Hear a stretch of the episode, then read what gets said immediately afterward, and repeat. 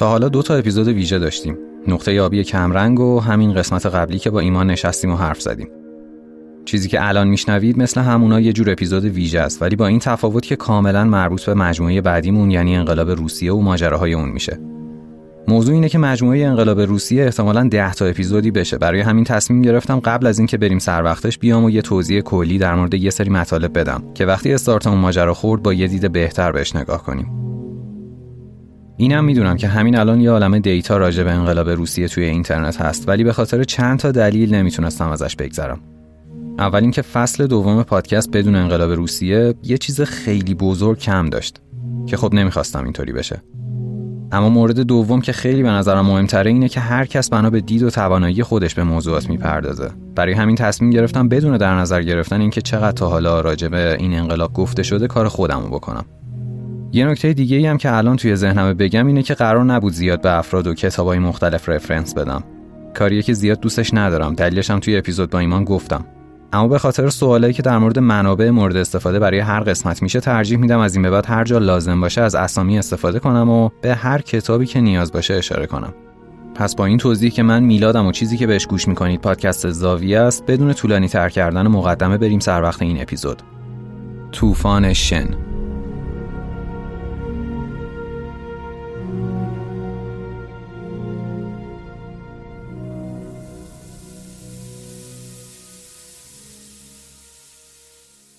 وقتی به حکومتهایی مثل نازیا توی آلمان و کمونیستای شوروی فکر می‌کنیم یکی از نگاه ها اینه که چی شد یه عده از مردم بهش تن دادن.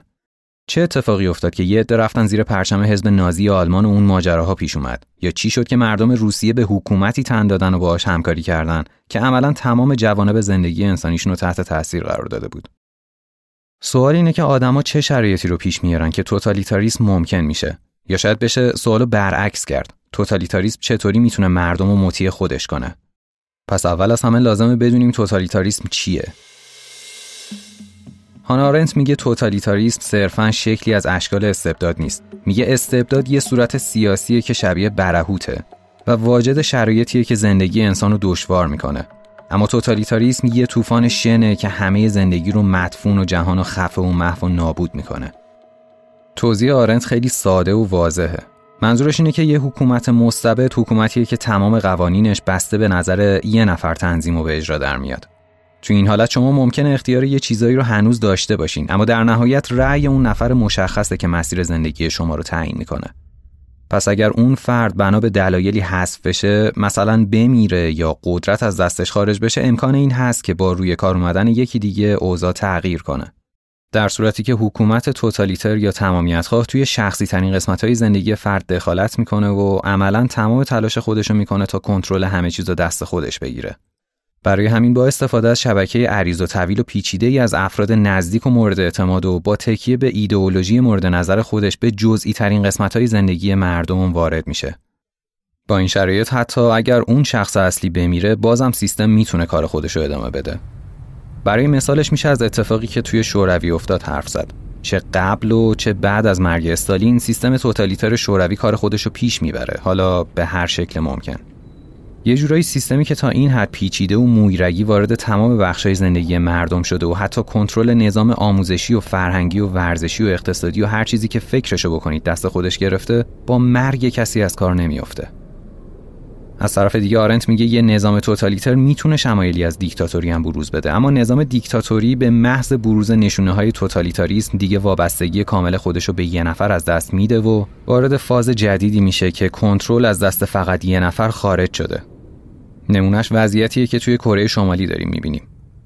نظام حاکم توی کره شمالی یه نظام توتالیتره که یه رگه هایی از دیکتاتوری هم از خودش بروز میده. آرن توی تعریف خودش از توتالیتاریسم گفته بود که این شکل حکومت مثل یه طوفان شنه که همه زندگی رو مدفون و جهان و خفه و محو و نابود می‌کنه. اما دقیقا منظورش از گفتن این حرفا چیه؟ نمی‌دونم از کی پادکست رو دنبال می‌کنید. ما توی زاویه سه تا اپیزود داریم به اسم کلمه ها، جامعه مدنی و آزادی که این شرایط رو بهتر توضیح میدن. اگه برین و اون سه تا اپیزود رو گوش کنین که عالی میشه ولی اگر گوش نکردین هم همینجا سعی می‌کنم توضیح بدم که ماجرا چیه. پس شاید بعد نباشه با یه مثال شروع کنم. اگه چند هزار سال برگردیم عقب بالاخره به یه نقطه‌ای می‌رسیم که ما آدما هنوز نه چیزی به اسم حکومت ساختیم و نه حتی وارد جامعه مدنی شدیم.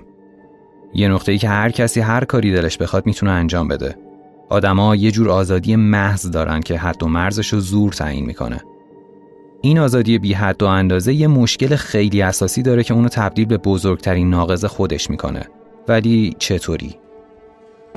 موضوع اینه که من توی این حالت آزادم که به دیگران حمله کنم محصولاتشون رو قارت کنم و جونشون رو بگیرم. حواسمون هست دیگه. اینجا نه خبری از جامعه مدنی هست نه حکومت.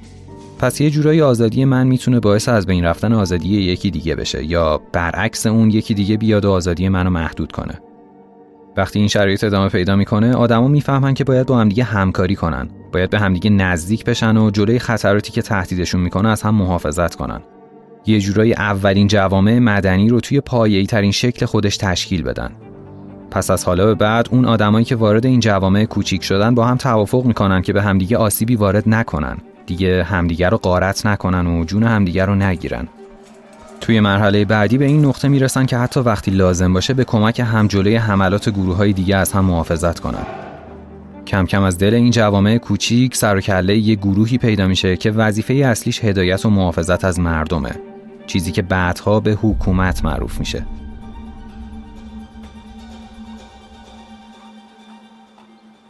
حالا مردم می‌تونن زندگی خصوصی خودشونو داشته باشن و در ازای پرداخت مالیات به این گروه از خدماتشون استفاده کنن.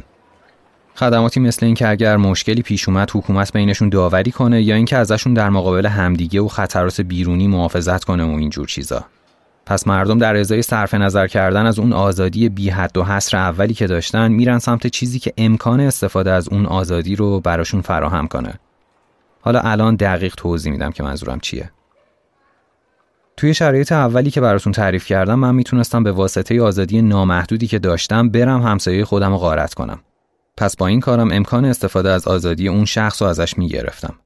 حالا جامعه و محصول اون یعنی حکومت با محدود کردن آزادی من باعث می شدن که اون همسایه بیچاره دیگه جونش در خطر نباشه.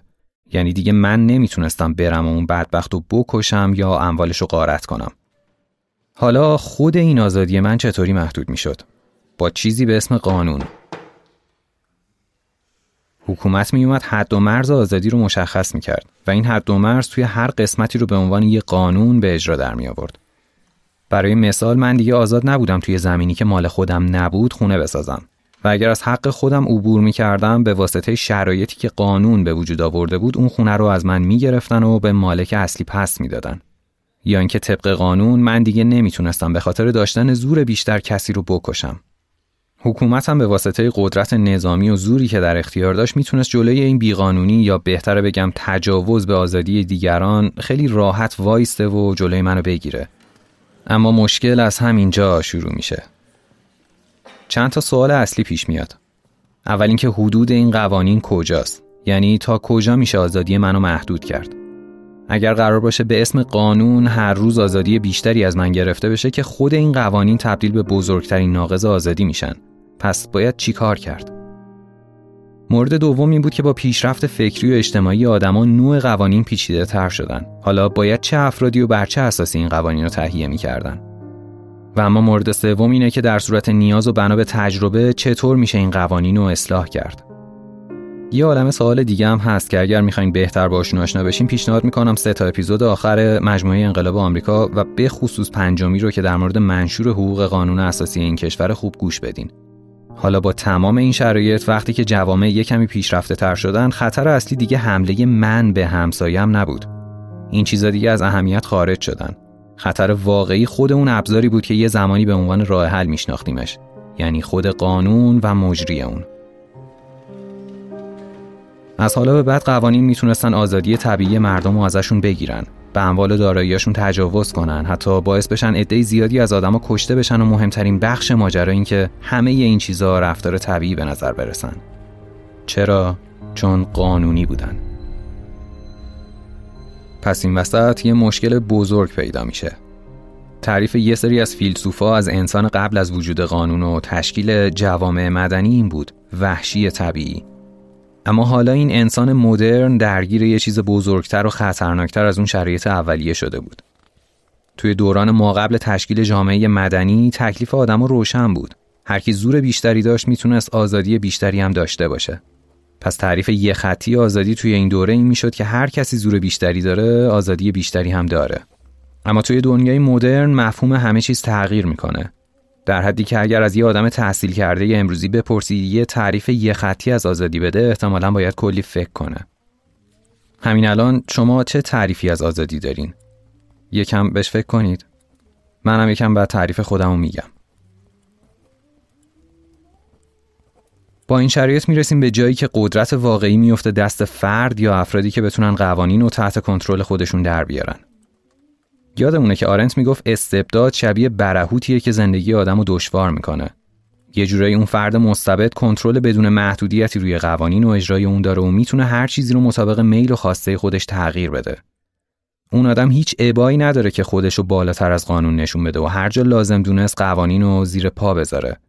فکر کنم تا حالا به گوشمون خورده که یه سری پادشاه ها توی طول تاریخ خودشونو بالاتر از قانون در نظر می گرفتن.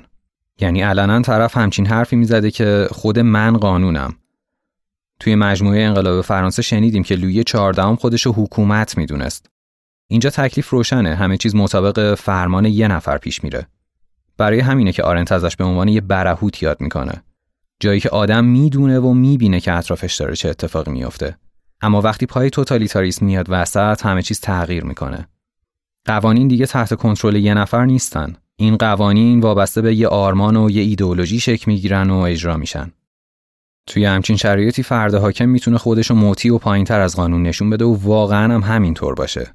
اما در عمل همه چیز مطابق میل و خواسته گروه مشخصی که قدرت رو در اختیار دارن پیش بره. پس واقعیت اینه که درست سیستم حکومتی خودشو موتی و پایینتر از قوانین نشون میده.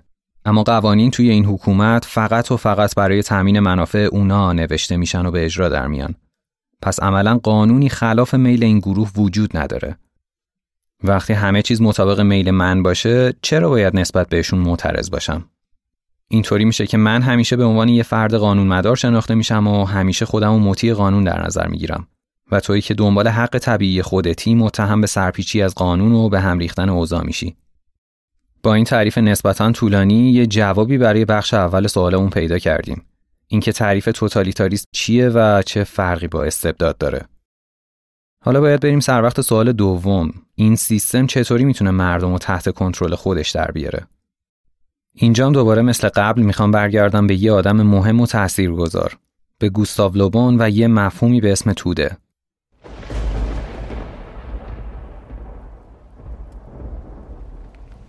لوبون یه کتابی داره به اسم روانشناسی توده ها که توش میاد از رفتار جمعی آدما توی یه شرایط خاص که توده رو تشکیل میدن حرف می‌زنه. نمی‌خوام الان زیادی وارد این بحث بشم پس خیلی سریع و کلی میگم.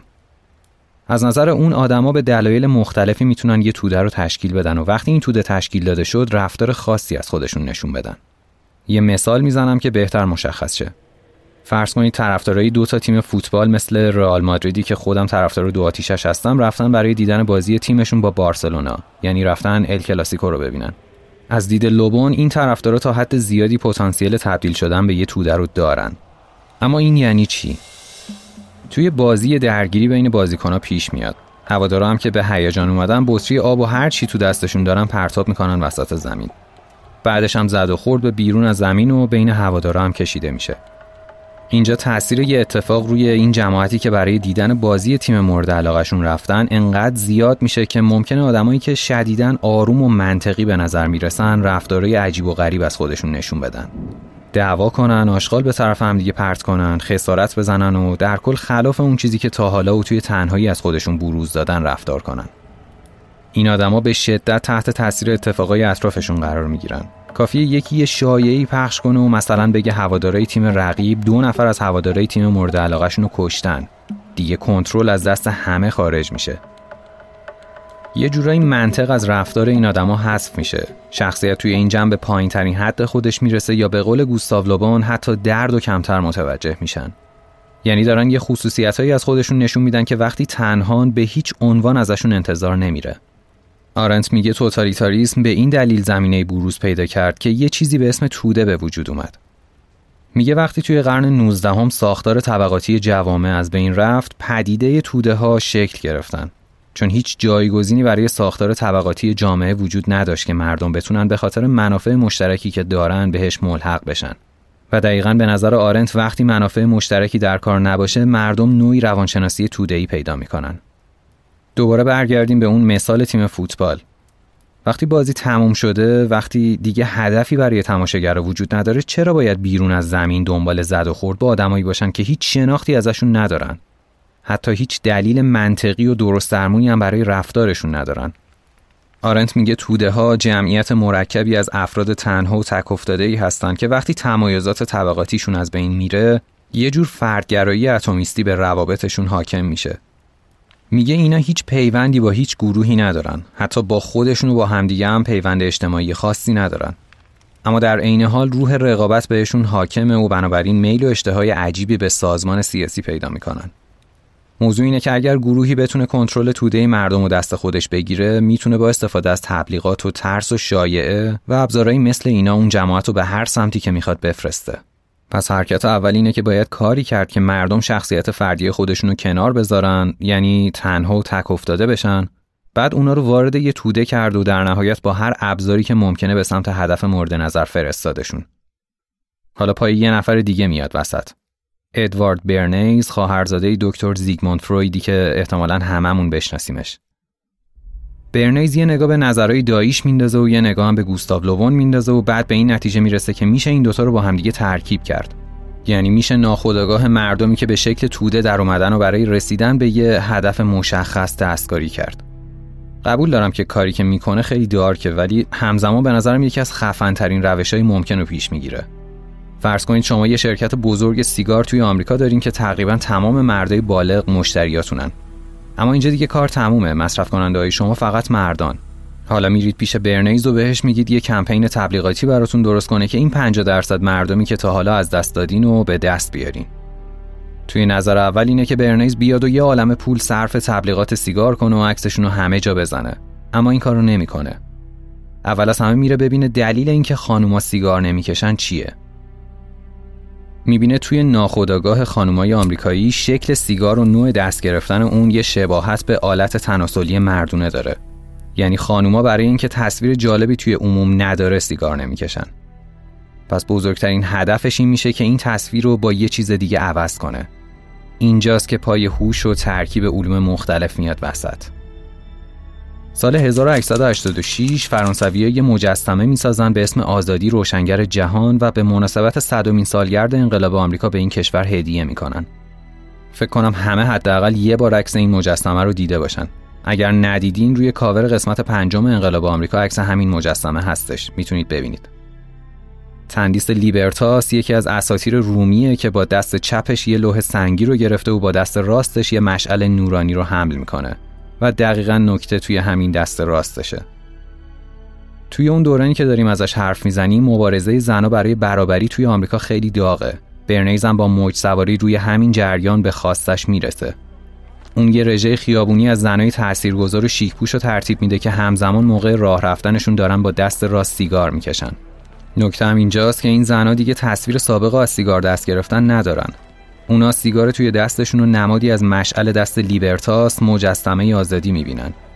حالا دیگه نه تنها از کشیدن سیگار احساس شرم نمی‌کنن که حتی اونو به عنوان مشعل آزادی یا چیزی که باعث میشه توی جنگ برابری با مردا یه قدم جلوتر برن می‌بینن.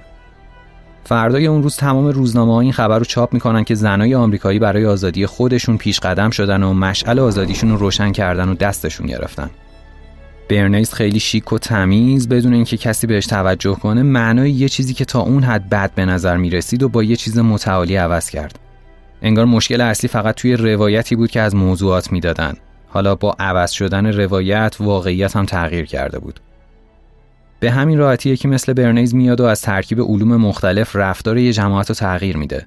ولی همه چیز محدود به مسائل اقتصادی نیست. اگه میشه تا این حد روی افکار توده مردم تاثیر گذاشت پس حتما میشه ازش به عنوان یه ابزار در خدمت قدرت هم استفاده کرد.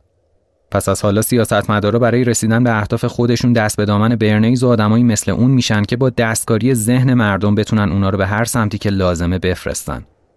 نمونه کامل و واضحش اتفاقیه که توی حزب نازی آلمان میافته. وزارت پروپاگاندای رایش سوم به رهبری یوزف گوبل سطح این تبلیغات رو یهو چند پله می‌بره بالاتر. اصلا میرن توی یه لیگ جدید. گوبلز به کمک نخبههایی مثل لنی ریفنشتال کارگردان کاری رو می‌کنن که حزب نازی بیشتر از همه بهش احتیاج داره. اول از همه جماعت رو به هیجان میارن بعد اونا رو برای وفاداری به آرمان و ایدئولوژی خودشون آماده و در نهایت تحت رهبری آدولف هیتلر برای جنگ بسیج می‌کنن.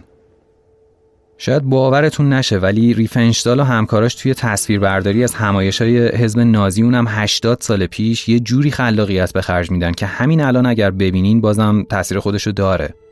اول از همه موقع نمایش پیشوا زاویه دوربین طوریه که ابهت هیتلر که البته هیکل درشتی هم نداره به چشم بیاد حتی برای نوع دستاش که چطوری کنار پاش قرار بگیرن تا حجم بیشتری به جثه‌ش بده برنامه ریزی می‌کنن. تصویرهایی که وزارت پروپاگاندای گوبلز تحویل میده انقدر شاخص و مهمن که دقیقا همون کاری رو می‌کنه که برای بسیج توده مردم لازمه. ریفنشتال یه فیلمی می‌سازه به اسم پیروزی اراده که تا وقتی خودتون نبینید نمی‌تونید متوجه اون چیزی بشید که میگم. خودم دوبار پشت سر همین فیلم رو دیدم. از لحاظ تکنیک های فیلم برداری و کارگردانی این فیلم انقدر مهمه که منتقدا تا همین الان ریفنشتال و اگر به عنوان بهترین کارگردان زن تاریخ نشناسن قطعا جزو پنجتای اول حسابش می‌کنن. فقط یه سکانسش رو براتون میگم و بعد توی اینستاگرام می‌ذارم تا بهتر درکش کنید. توی یکی از سکانس های فیلم چند هزار تا سرباز پرچم به دست دارن رژه میرن. تماشاچی با دستایی که سلام هیتلری میدن این صحنه ها رو می‌بینن. دمدمای غروب یا حتی شبه. هوا یه کمی مه گرفته است و یه سری مشعلم این وسط روشنن. انتهای تصویر پیشوا خیلی مقتدر توی جایگاه وایستاده و آماده است که برای این جمعیت سخنرانی کنه. دوربین میره لابلای پرچمایی که همینطوری عادی حس وحشت رو به بیننده القا می‌کنن و در نهایت هیتلر شروع به سخنرانی می‌کنه. فکر می‌کنید چه حسی رو برای اون جماعت به وجود میاره؟ یهو شما با یه سوال روبرو میشین. یا باید همراه این گروه وحشتناک باشین یا اینکه اینا مثل یه قلتک بزرگ از روتون رد میشن.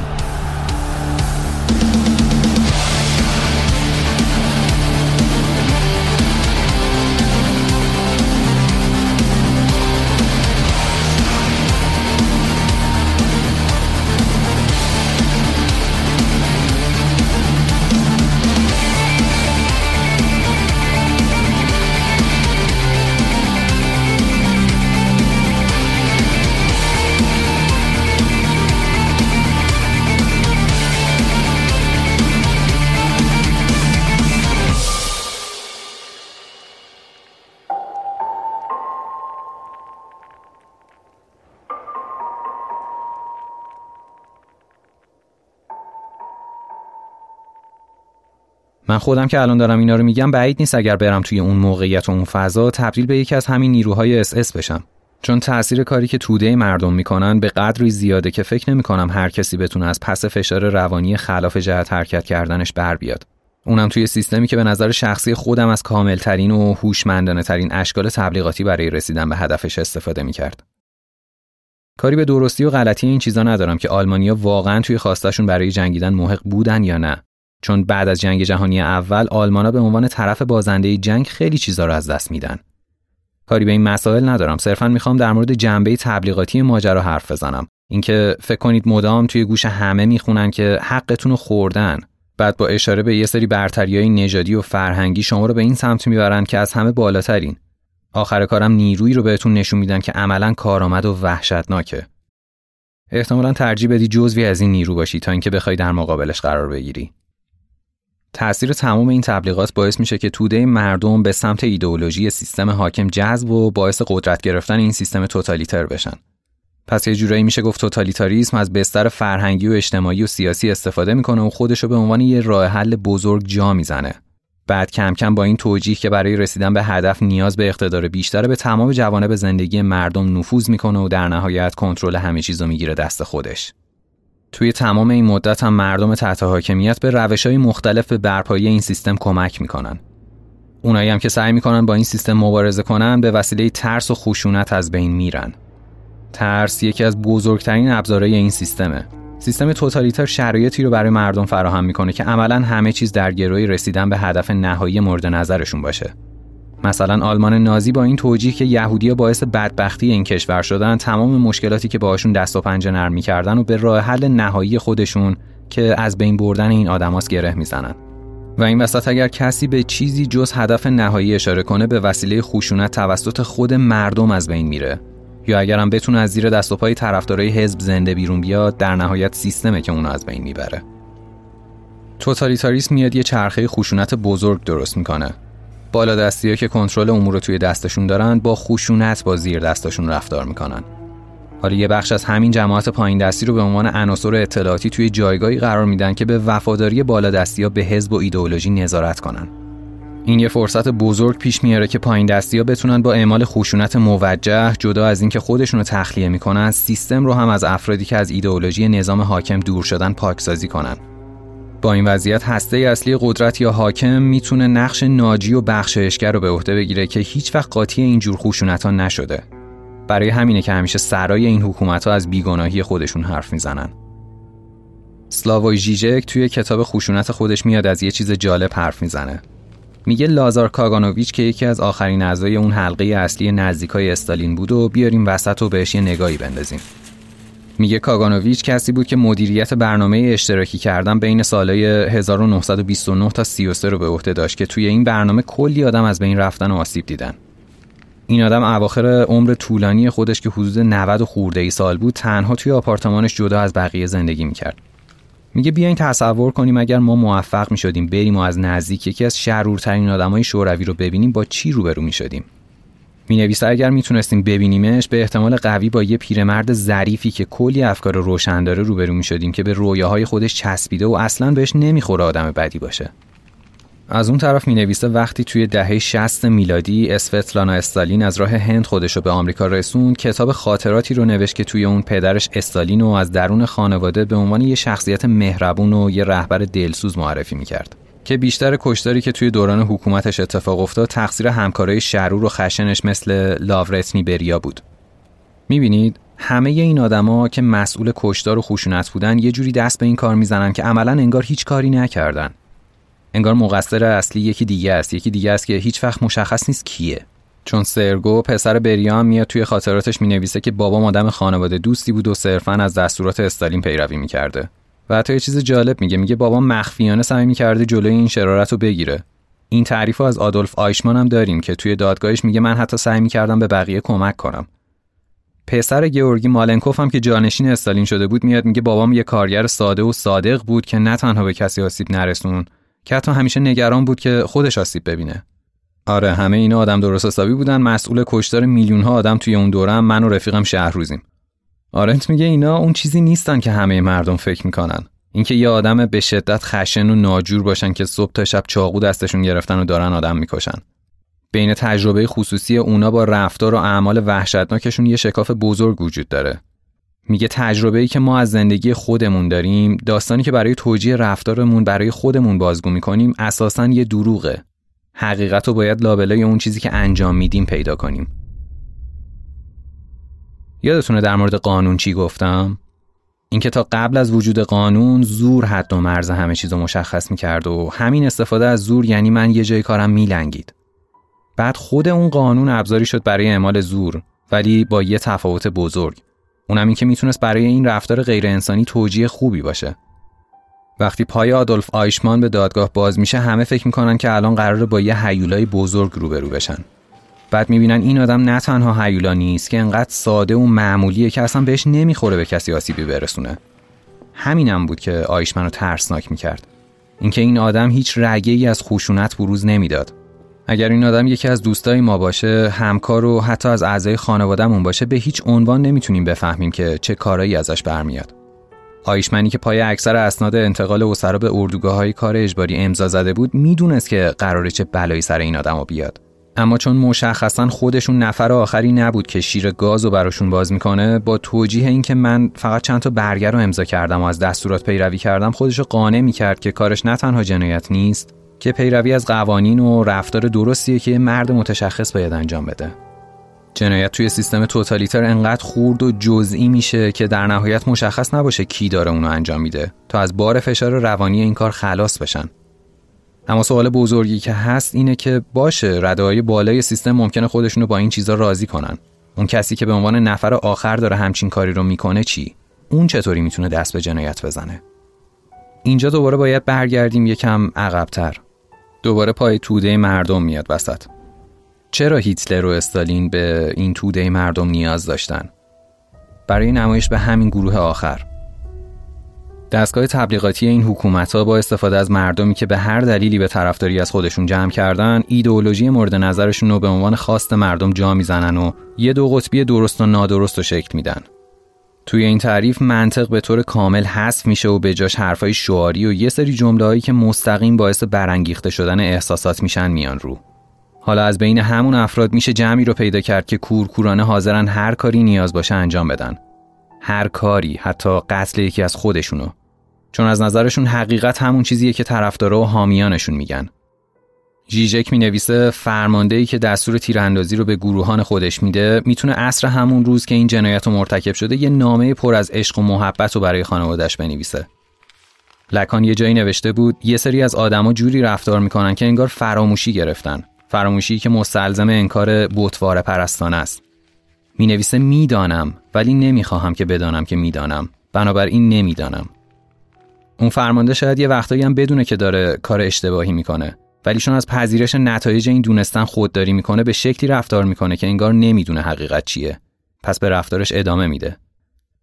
یادم یه جا در مورد چرخه خشونت خوندم که سیستمای ایدئولوژیک با یه هدف مشخص باعث بروز خشونت توی خانواده ها میشن.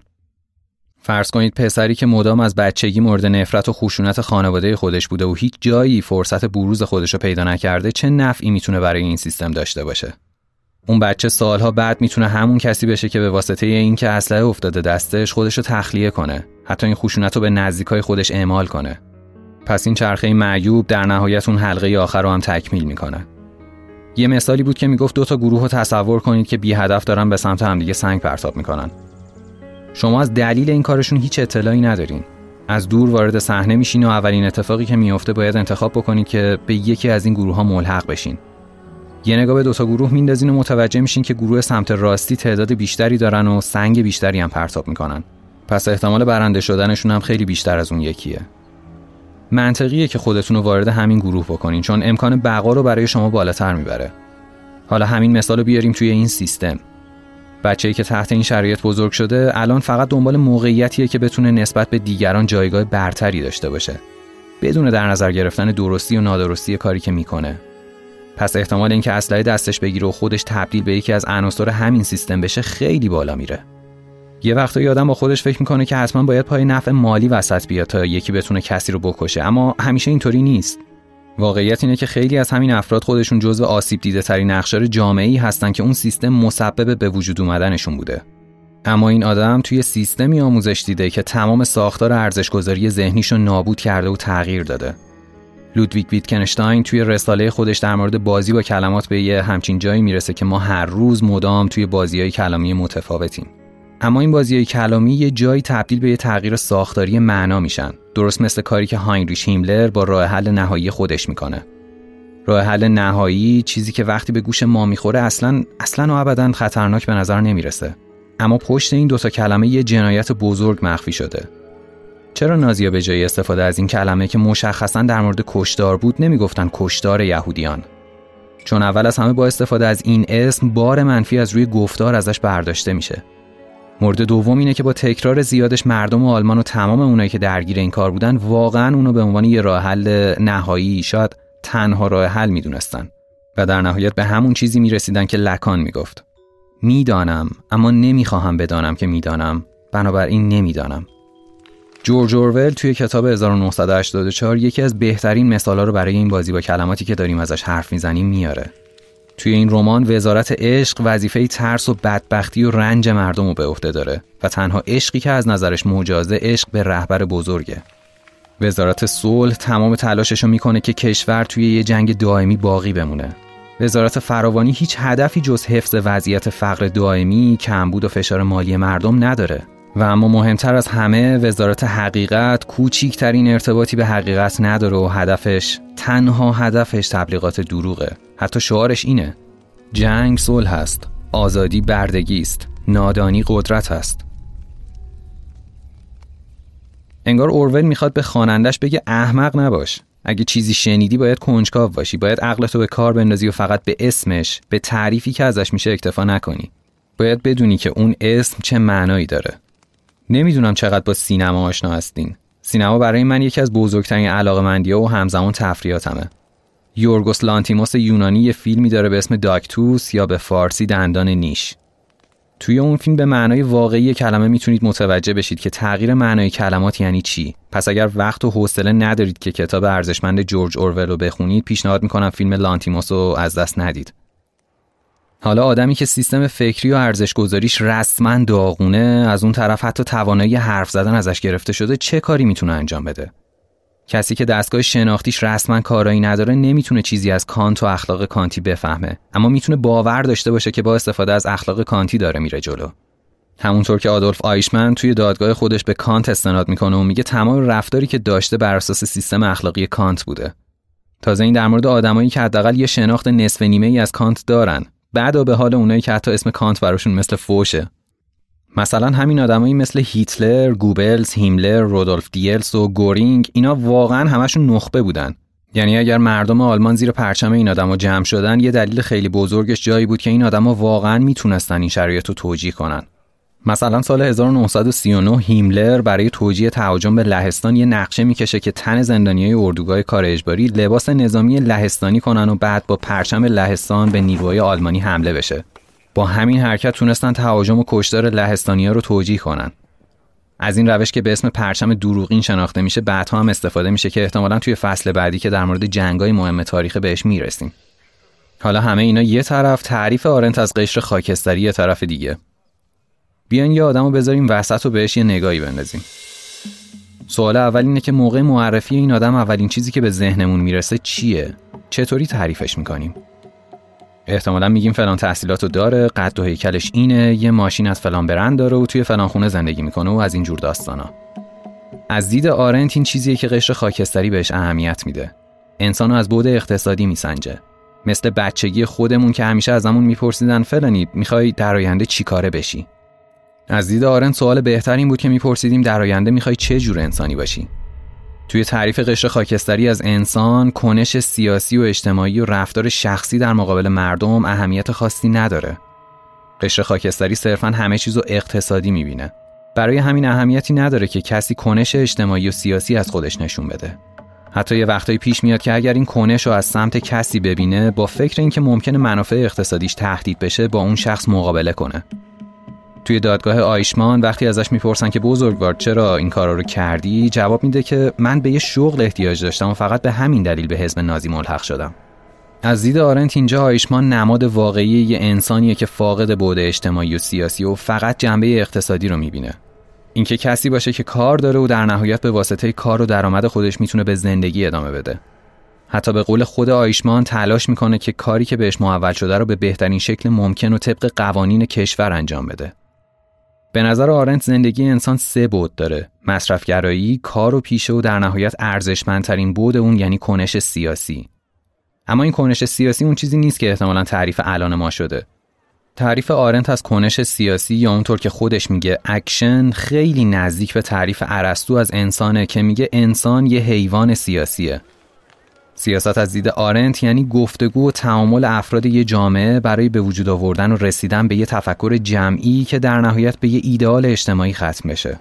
برای مثال همچین آدمی میگه توی آتن باستان مردم با فلسفه ورزی با گفتگو و با اهمیتی که به همدیگه می‌دادن این بود سوم و بروز می‌دادن. اما رفته رفته این جنبه زندگی آدما کنار رفت و مصرفگرایی کار پررنگتر شد. شاید هم مصرفگرایی باعث شد که احتیاج به کار بیشتر بشه و برعکس یعنی کار بیشتر و امکان مالی بیشتر باعث شد که گرایش ما به مصرفگرایی بیشتر بشه. در نهایت میگه این دور شدن آدما از هم این فردگرایی و بی اهمیت بودن زندگی آدمای دیگه زمینه رو برای بروز خیلی چیزا از جمله توتالیتاریسم آماده کرد. از جایی که آدما به دلیل آسیب ندیدن خودشون منافع اقتصادی و کالایی که مصرف می‌کردن ترجیح دادن از کنش سیاسی بگذرن و تبدیل به یه جماعت بزرگ به اسم قشر خاکستری بشن. که در نهایت کسی مثل آدولف آیشمان اونا رو نمایندگی کنه که در جواب اتهام معاونت در قتل هزاران نفر آدم بگه من طبق قوانین کشورم رفتار کردم. و از اون بدتر بگه دلم می‌خواهد دشمنان سابقم به صلح و صفا برسند. کسی که جنایت خودشو در حد یک کار اداری برای به دست آوردن پول و در نهایت گذران زندگی شخصی پایین آورده معلوم همچین حرفی می‌زنه. ادوارد برنیز که یادتونه همون که اول اپیزود ازش گفتم پدر پروپاگاندا. بعد از کسافتکاری نازی‌ها توی جنگ جهانی دوم و نقشی که وزارت پروپاگاندای حزب نازی داشت یه حرکت هوشمندانه دیگه می‌کنه. وقتی می‌بینه بار منفی پروپاگاندا تا این حد زیاد شده خیلی ساده این کلمه رو با روابط عمومی جایگزین می‌کنه. الان این روابط عمومی که ما مدام اسمش رو همه جا میشنویم همون پروپاگاندای سابقه که دیگه نمی‌خواستن به این اسم شناخته بشه. تو 80 سال گذشته اسم خیلی چیزا با همچین هدفی تغییر کرده. نمونه بارزش وزارت جنگه که توی اکثر کشورها به وزارت دفاع تغییر کرده. شما یه درصد فکر کن وزارت دفاع آمریکا وزارت دفاع باشه. تا حالا مگه کسی به منافع آمریکا حمله کرده که اینا بخوان وزارت دفاع داشته باشن؟ در نهایت همون وزارت جنگه. فقط اسمش شده وزارت دفاع که بار منفی از روش برداشته شه.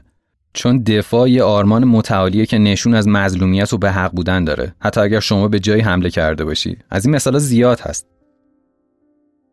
یه جایی از پادکست اگر یادتون باشه ازتون خواستم به تعریف یه خطی آزادی فکر کنین گفتم خودم هم تعریفم ازش بهتون میگم اگه اشتباه نکنم جان لاک از یه دادگاه انگلیسی توی قرن 17 میلادی می نویسه که قاضی خطاب به کسی که جرمی رو مرتکب شده بود برای تعریف آزادی میگه آزادی تو که مشتت را در هوا تکان دهی آنجایی به اتمام می‌رسد که نوک بینی من آغاز می شود. خیلی این جمله رو به خود لاک منصوب می‌کنن. نمی‌دونم شاید هم همینطور باشه. اما مهم نیست به نظرم که کی گفته اینو مفهوم کلی جمله است که مهمش می‌کنه. حواستون باشه قرن 17 میلادی یعنی بیشتر از 300 سال پیش دارن به همچین تعریفی از آزادی فکر می‌کنن.